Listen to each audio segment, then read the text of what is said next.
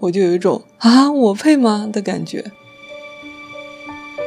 我以前可能会想说，对，这个视频真无聊，我要给这个评论点个赞。我懂，哎呀，这个道理谁不懂呀？但是我就是做不到嘛。播客这个事情，我还要继续做下去吗？我做播客真的足够开心吗？在无人在意的角落，我还是受到了真实的伤害。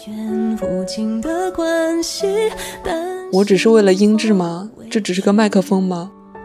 别人只一句话就刺痛心里每一根神经。朋友们，大家好呀，我是佩涵。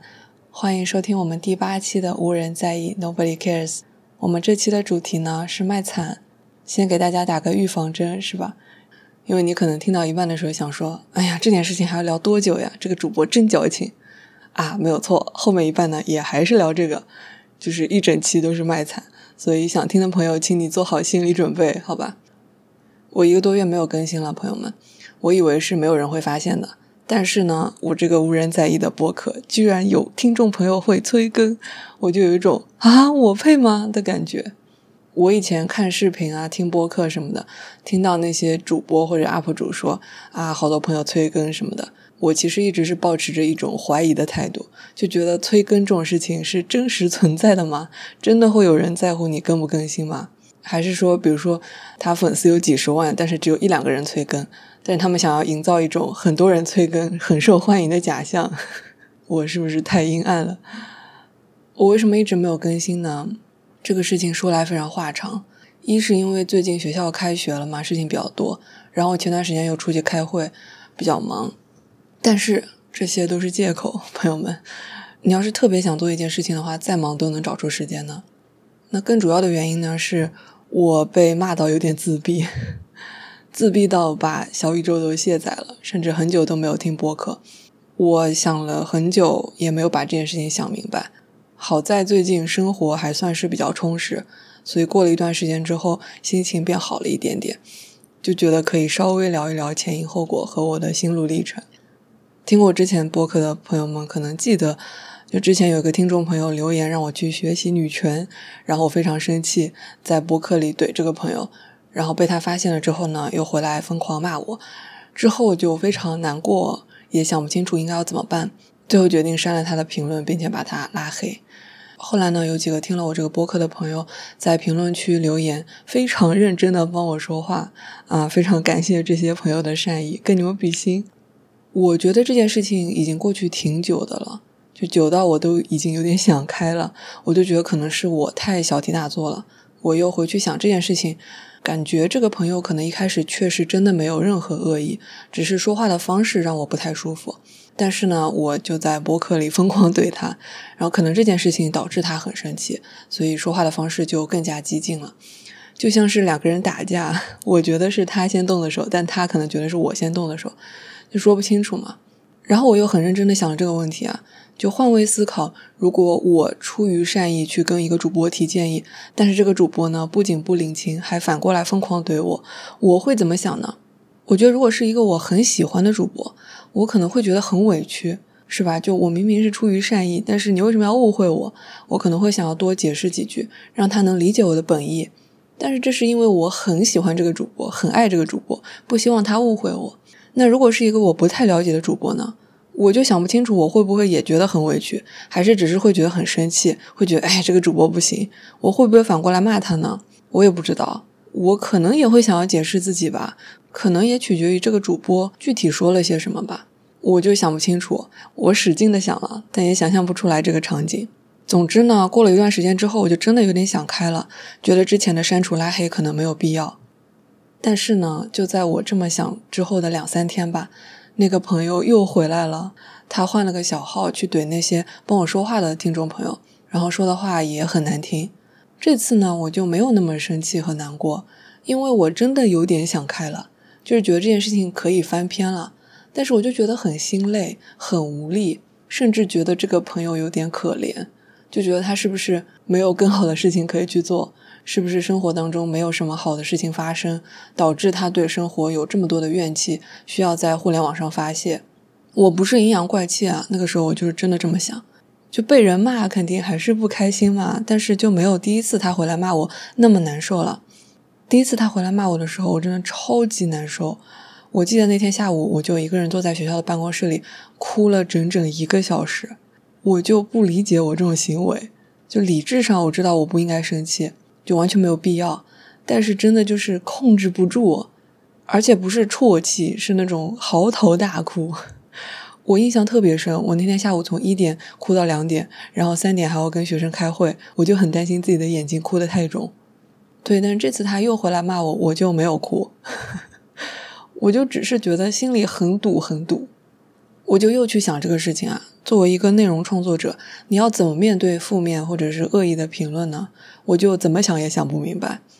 我之前经常看到一些 B 站的 UP 主会专门出视频怼网友的评论，我以前是一直很不理解这种行为的，就觉得他们是不是想不到主题了，然后水视频。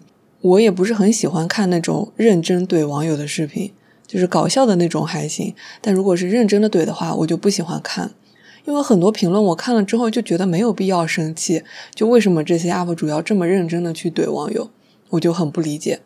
包括很多明星啊、公众人物说自己被网友骂到心情不好啊，甚至是抑郁了，我都觉得会不会只是人设，是不是为了卖惨？真的有这个必要吗？但是后来当这些事情发生在我自己身上之后，我依然不能理解为什么这一切会发生啊？为什么我理智上知道这一切都完全没有必要，完全不值得我去在意，但是我情感上还是无法控制的非常难过。我依然想不明白为什么会这样，但是我更能理解他们了，我更能共情他们了。我后来看 B 站视频的时候，有时候下面有负面的评论，有些都不是恶意的，只是在说，哎，这个视频真无聊之类的。我都会忍不住去想，这个 UP 主看到这些批评的声音，一定非常难过。我以前就不会这样，我以前可能会想说，对，这个视频真无聊，我要给这个评论点个赞。现在就不行，现在就会真情实感的心疼这个 UP 主。我猜测啊，听到这里的朋友们可能也很难理解，或者是跟我共情。就大家都知道，很多事情，如果你只是听别人说，而自己没有经历过，你可能永远都没有办法真正的跟他感同身受。很多事情都是这样，很多道理也都是长大了之后自己经历过了才能真正理解它的含义。然后我觉得，作为一个内容创作者，面对负面评论的那种心情，好像就是你只有自己经历过了才能理解的一种情绪。我本来想试图找一个可能每个人都经历过的例子来解释这种情绪，但是我就找不到一个特别合适的例子。就算是以前发生在我自己身上的，只是有过类似的情绪，但是都没有这么强烈。比如说我给学生上课，期末的时候会收到教评嘛，但凡有学生说我哪里上的不好，我就会特别难过。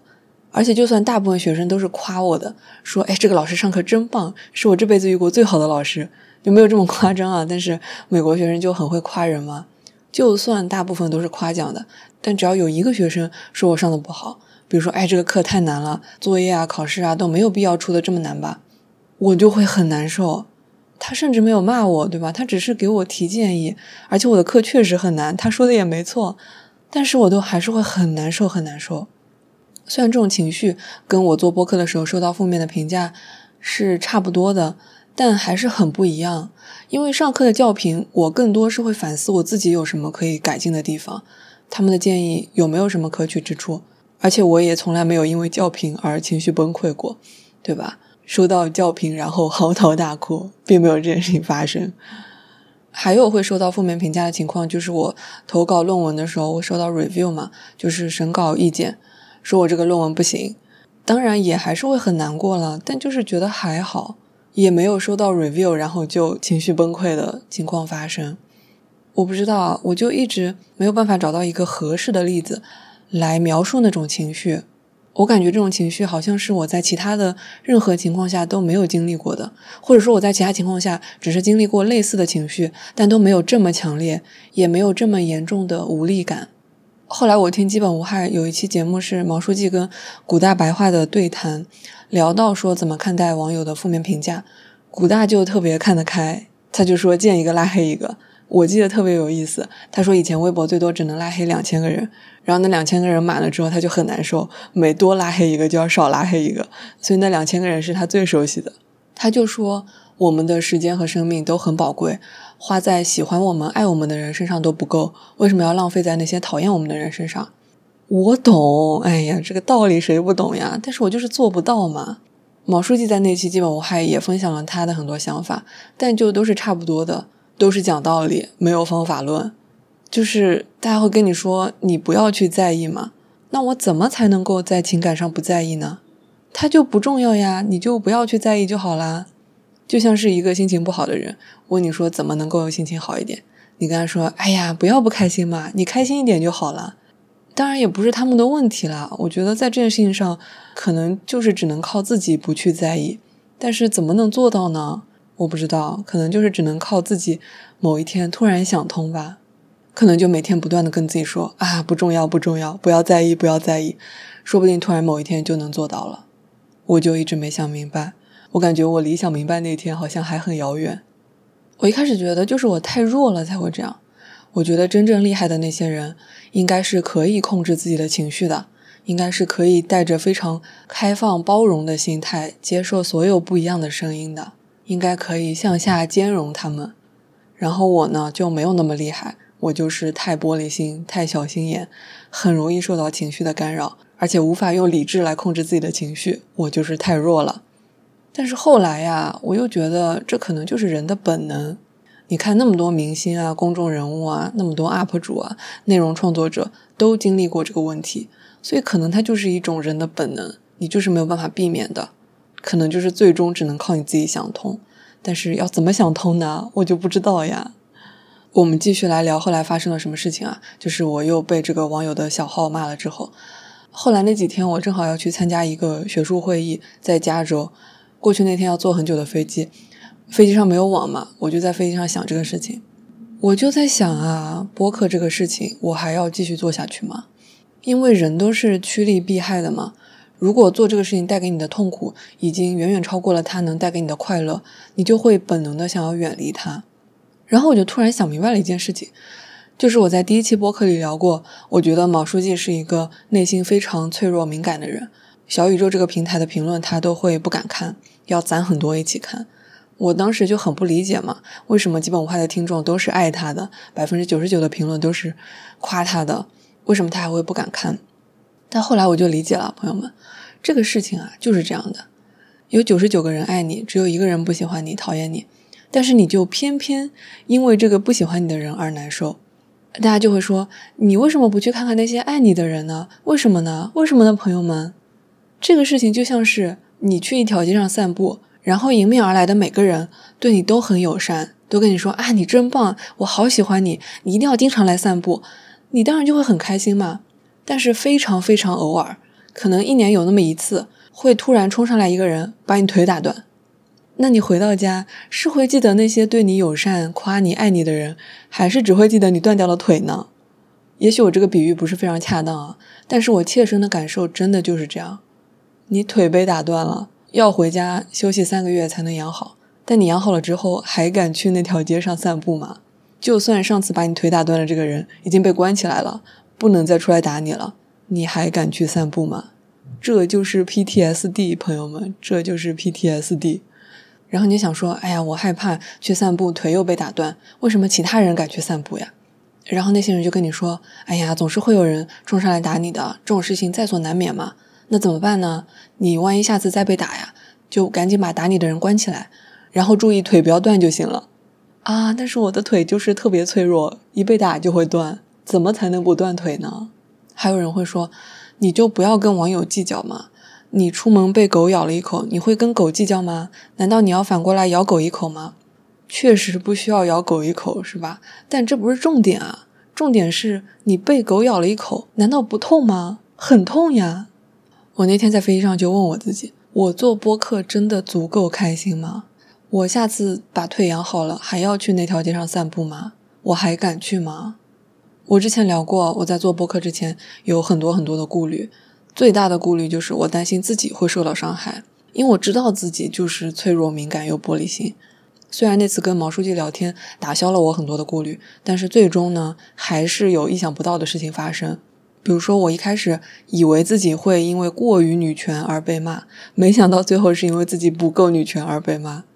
我最大的顾虑，我最担心的事情还是发生了，我就是真的受到伤害了。在无人在意的角落，我还是受到了真实的伤害。本来想起这个标题的，后来觉得太矫情了，我可能就做不下去了，朋友们。播客这个事情，我可能做不下去了。后来我把那个骂我的网友的小号也删评论、拉黑了，然后把小宇宙都卸载了，还把小宇宙的主播后台的那个网站在我的手机和电脑上都 block 掉了，这样我网页版也上不去。我本来想录个简短的播客，或者发个公告之类的，告诉听众朋友们，我不想做了，我做不下去了。但是我又觉得没有这个必要吧，就是 nobody cares 啊，是不是？就有一种你要在微信里删一个很不熟的朋友，直接删就可以了，也不需要跟他说：“哎，我要把你删掉啦”，显得你有多重要一样。其实对方也根本不 care 吧。我就 PTSD 到什么程度呢？不仅仅是不听小宇宙了，我是完全不能听播客的程度。因为我之前是有听播客的习惯的，就是早晨起床之后洗漱啊、吃早饭的时候会听，上下班路上也会听，晚上洗澡也会听。我在浴室里有一个小的蓝牙音箱。可以盖住水声，一边洗澡一边听。但是后来呀，我就听不了播客了。但是那几天正好去加州开会嘛，就还挺开心的。这个会议是我们密码学领域的顶会之一，它跟其他的会议都很不一样。其他的会每次地方都不一样嘛，大多数是在酒店开的。但是这个会每年都在同一个地方，而且是在加州的一个大学。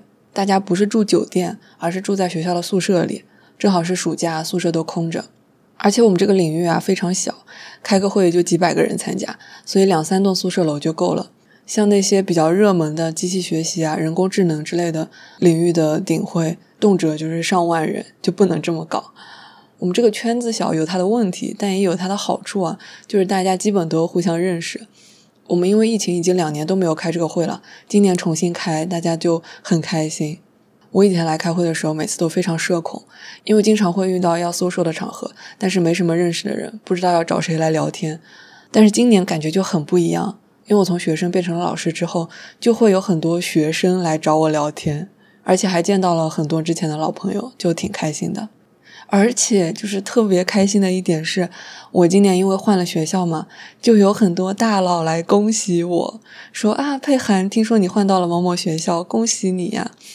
我印象很深的是，有一个老师是波士顿的一个很好的学校，我就说啊，对对对，而且离波士顿很近，他就说对呀，欢迎你来啊，什么什么的，我就超级开心，他居然认识我，果然我们圈子还是太小了，这感觉呀，就像是毛书记去参加一个单口喜剧界的活动，然后他喜欢的单口演员，比如说路易 CK，就跟他说，哎，毛东呀，听说你今年去参加脱口秀大会了，祝你好运呀。你知道吗？就这种感觉。我们那个会开了四五天吧，每天白天的活动就是去听 talk，就是呃一些学术报告，或者就是在外面 social。然后到了晚上呢，每天晚上的活动就是在宿舍门口的一大块草坪上喝酒聊天，聊到半夜。每天晚上的活动都是这样。一开始还会聊一些学术上的内容，越聊越晚之后，就也没有人要聊学术了呀，大家就聊聊八卦呀，有的没的。听了很多故事，就还挺开心的，聊天就很开心。特别开心的一点是，什么敏感的话题都能聊，很多我在播客里聊不了的话题，我就可以跟很多人聊。比如说那个什么，或者是那个什么，是吧？都是过不了审的内容，都可以聊，就都可以讨论，可以跟中国人讨论，也可以跟其他国家的人讨论。大家都有自己的想法，但是大家是在相互尊重的前提下讨论的。而且大家都会尝试去理解对方的想法，就很快乐。朋友们，没有什么是不能聊的，都可以聊。没有什么政治正确，政治不正确，就超级开心，比录播客开心。我自己是觉得最近几年很多事情都在变差嘛，我就有很多担心。我会非常希望情况会变好，但是又很悲观，觉得看不到希望，就很难过。但是我发现好像很多其他人并没有我这么多担心。很多人就觉得可能就是不会变好，但是就是这样呀，一直都是这样嘛，有什么关系？反正每个国家都有每个国家的问题。唉，我觉得我上期节目被退回来两次之后，我就好多话都不敢说了，就在这打哑谜。而且我觉得小宇宙的审核好厉害啊！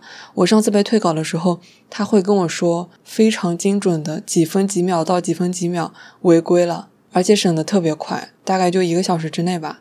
我觉得他可能是转了文字审的，就审的特别快。我本来想录一期节目聊言论的边界，但就不知道能不能过审啊。这也是我不太想继续做播客的原因之一吧，因为我很多想聊的话题都在过审的边缘。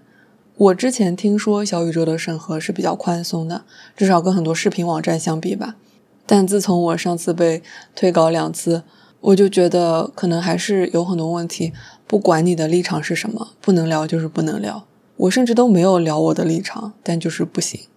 我被退稿的时候就很愤怒，但又很无力。你就没有别的选择？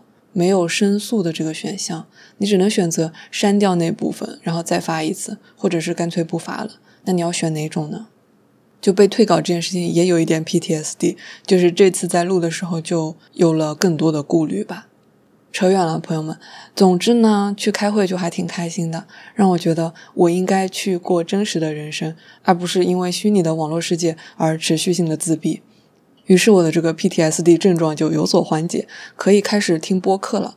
我还是没有听小宇宙啊，我就重新开始用苹果的 Podcast 听，从我最喜欢的两个播客《基本无害》和《谐星聊天会》开始听，感觉比较安全。哇，然后我就觉得闲聊真的超级好听，都是我以前听过的内容嘛，但是重新听还是觉得好好笑呀，就那些主播的接梗能力都好强啊。因为闲聊做得很成功了之后，有了很多类似的播客节目嘛，但是都没有闲聊好笑。哇，闲聊真的超级好听，而且我发现有很多内容，你再听一次会回想起第一次听它的那个场景，就跟你听一首老歌会想起小时候听它的场景一样。听播客居然也会这样，哇，就好神奇。然后闲聊有一期节目也聊到了网络恶评这件事情。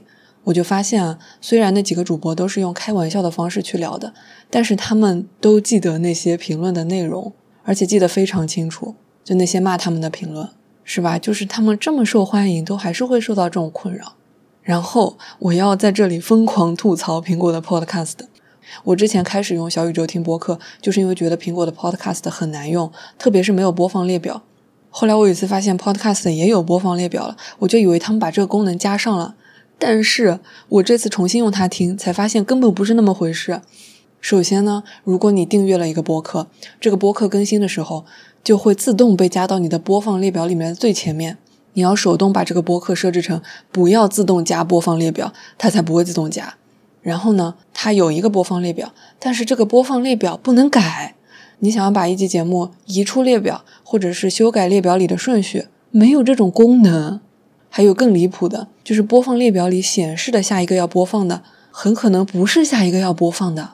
比如说啊，我正在听一期基本无害，然后发现诶，闲聊更新了，我就想先听闲聊，就点了播放，那我就开始听闲聊了嘛。之前听了一半的基本无害，是不是就应该下一个播放？是不是很合理？然后播放列表里也是这么显示的。但是当我听完了闲聊的这一集之后，下一个播放的不是基本无害。而是闲聊的下一集，我就一整个黑人问号，这是为什么呀？后来就直接导致我最近一直在听闲聊，我就回忆起来了，我以前听 podcast 就是这样的，我就记得你下一集会听到什么，永远是一个谜。你唯一能自己掌控的就是找到一集播客，然后点播放，那你就会听到这集内容。至于你听完这一集，下一集听什么，没有人知道。哇，离谱，朋友们，离谱。我还尝试使用了一下 Spotify，我不知道是不是我自己的问题啊，但是我就连播放列表都没有找到，于是我就也放弃了。我就不理解为什么简简单单的一个播放列表都做不好呀？我不理解，我真的不理解。小宇宙的播放列表真是做的太棒了。总之呢，我就听了几天闲聊，觉得之前被打断的腿差不多也养好了。然后呢，我就在手机的网页版上登录了一下小宇宙的主播后台。虽然它被 block 掉了，但还是可以输个手机密码把它打开的。我就发现，诶，没有更新的这段时间，居然订阅还涨了一点，还有朋友夸我，我就很开心嘛，就想说，诶，腿都养得差不多了，要不再去那条街上看看？然后我就把小宇宙那个 app 又装回来了。然后呢，我的腿就又被打断了一次，就是我不是把那个网友的大号和小号都拉黑了吗？他就又跑到故事 FM 下面的评论区回复我留的那个评论，然后又接着骂了我好多条啊！然后我就想说，这怎么办呢？故事 FM 的播客我又没有办法拉黑，诶，然后我灵机一动，把我留的那条评论删了，这样他回复我的内容也就一起被删掉了。对，但这样其实也挺好的，因为我之前一直担心啊，会有我认识的人，万一在小宇宙上听故事 FM，看到了我留的那条评论。顺路找到我的播客怎么办？现在我把那条评论删了之后，就一劳永逸了。因为我后来渐渐发现，其实有不少我的朋友听过那期节目的，但是他们都默默的听了，也没有跟我说。我之前从芝加哥搬走的时候，跟一个芝加哥的朋友吃饭，他就说他听了那集。然后最近去湾区参加一个朋友的结婚领证仪式，他说他也听了，还说是因为看到有人在朋友圈里分享。然后就觉得好可怕呀，朋友们，我都不敢细想。反正我就觉得非常社死，想说不知道有多少我认识的人默默听了也不告诉我。总之呢，我去那条街上逛一逛，结果腿就又被打断了，然后我就又把小宇宙卸载了。后来我有反思啊，是不是其实我真的应该去多了解一下女权？是不是我的很多想法真的有一点问题？我就听了海马星球最近的一期节目，正好是讲这个相关的内容，标题是。在女权的不同光谱区间上，因为我会觉得国内有一些标榜女权的网友啊，让我很不理解。我觉得女性要在这个男权社会里改变自己的社会地位，就应该要团结所有可以团结的力量。就对方如果有这种意愿，或者说事出善意的话，我们就应该团结他们的力量，是吧？人多力量才大呀。但是我就觉得好像有些人并不想要团结任何人。他们就好像只想待在自己的一个圈子里，外面的人只要跟他想法有一点点不一样，他就会觉得啊，你跟我们不是一路人，你就是男权，反而要把你推得更远。我就很不能理解。我听了海马星球的那期节目，主播是采访了一位比较极端的女权主义者吧，我听完就还是有挺多想吐槽的地方的，但是我觉得主播本人的想法是跟我更接近的。所以我从他们的对谈当中，也确实对这个事情多理解了一点点吧，所以也就想开了一点点，被打断的腿也算是愈合了一点点。还有就是女权这个事情，我有挺多想聊的，但就是 PTSD 比较严重，要等我腿伤完全愈合了之后再说。最后决定录这期播客呢，主要还是因为在我非常自闭的这段时间里，陆陆续续还是有一些朋友给我留言夸我。就我腿被打断，在家养病的这段时间里，那条街上还是会有朋友想起来问我：“哎，佩涵啥时候再来散步呀？”我就觉得陌生人的善意真的超级珍贵。我可能就有点好了伤疤忘了疼吧，说明 PTSD 也不是特别严重，是不是？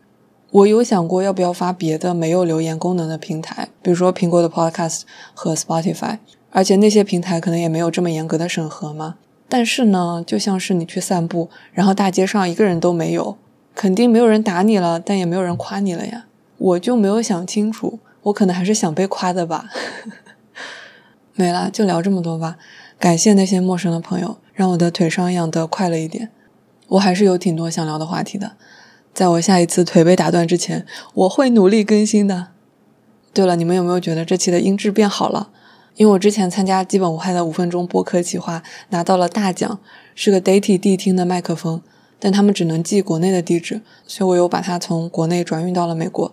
最近终于收到了这个漂洋过海的奖品，还有一份奖品是每个参与的朋友都有的，里面是有一个 Pop Sockets 的手机支架，是基本无害的周边，超级开心，朋友们。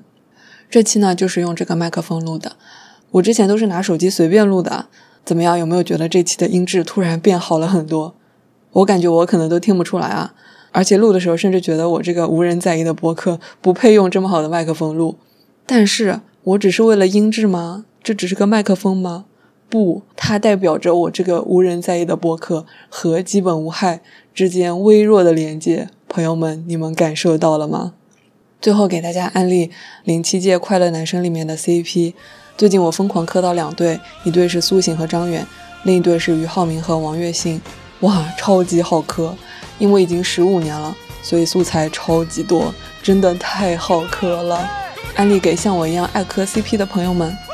就这样吧，我们下期见。命运就算颠沛流离，命运就算曲折离奇运就算恐吓着你，做人会趣味，别流泪心酸，更不应舍弃。一生永远陪伴你。命运就算颠沛流离命运就算曲折离奇命运就算恐吓着你做人没趣味别流泪心酸更不应舍弃我愿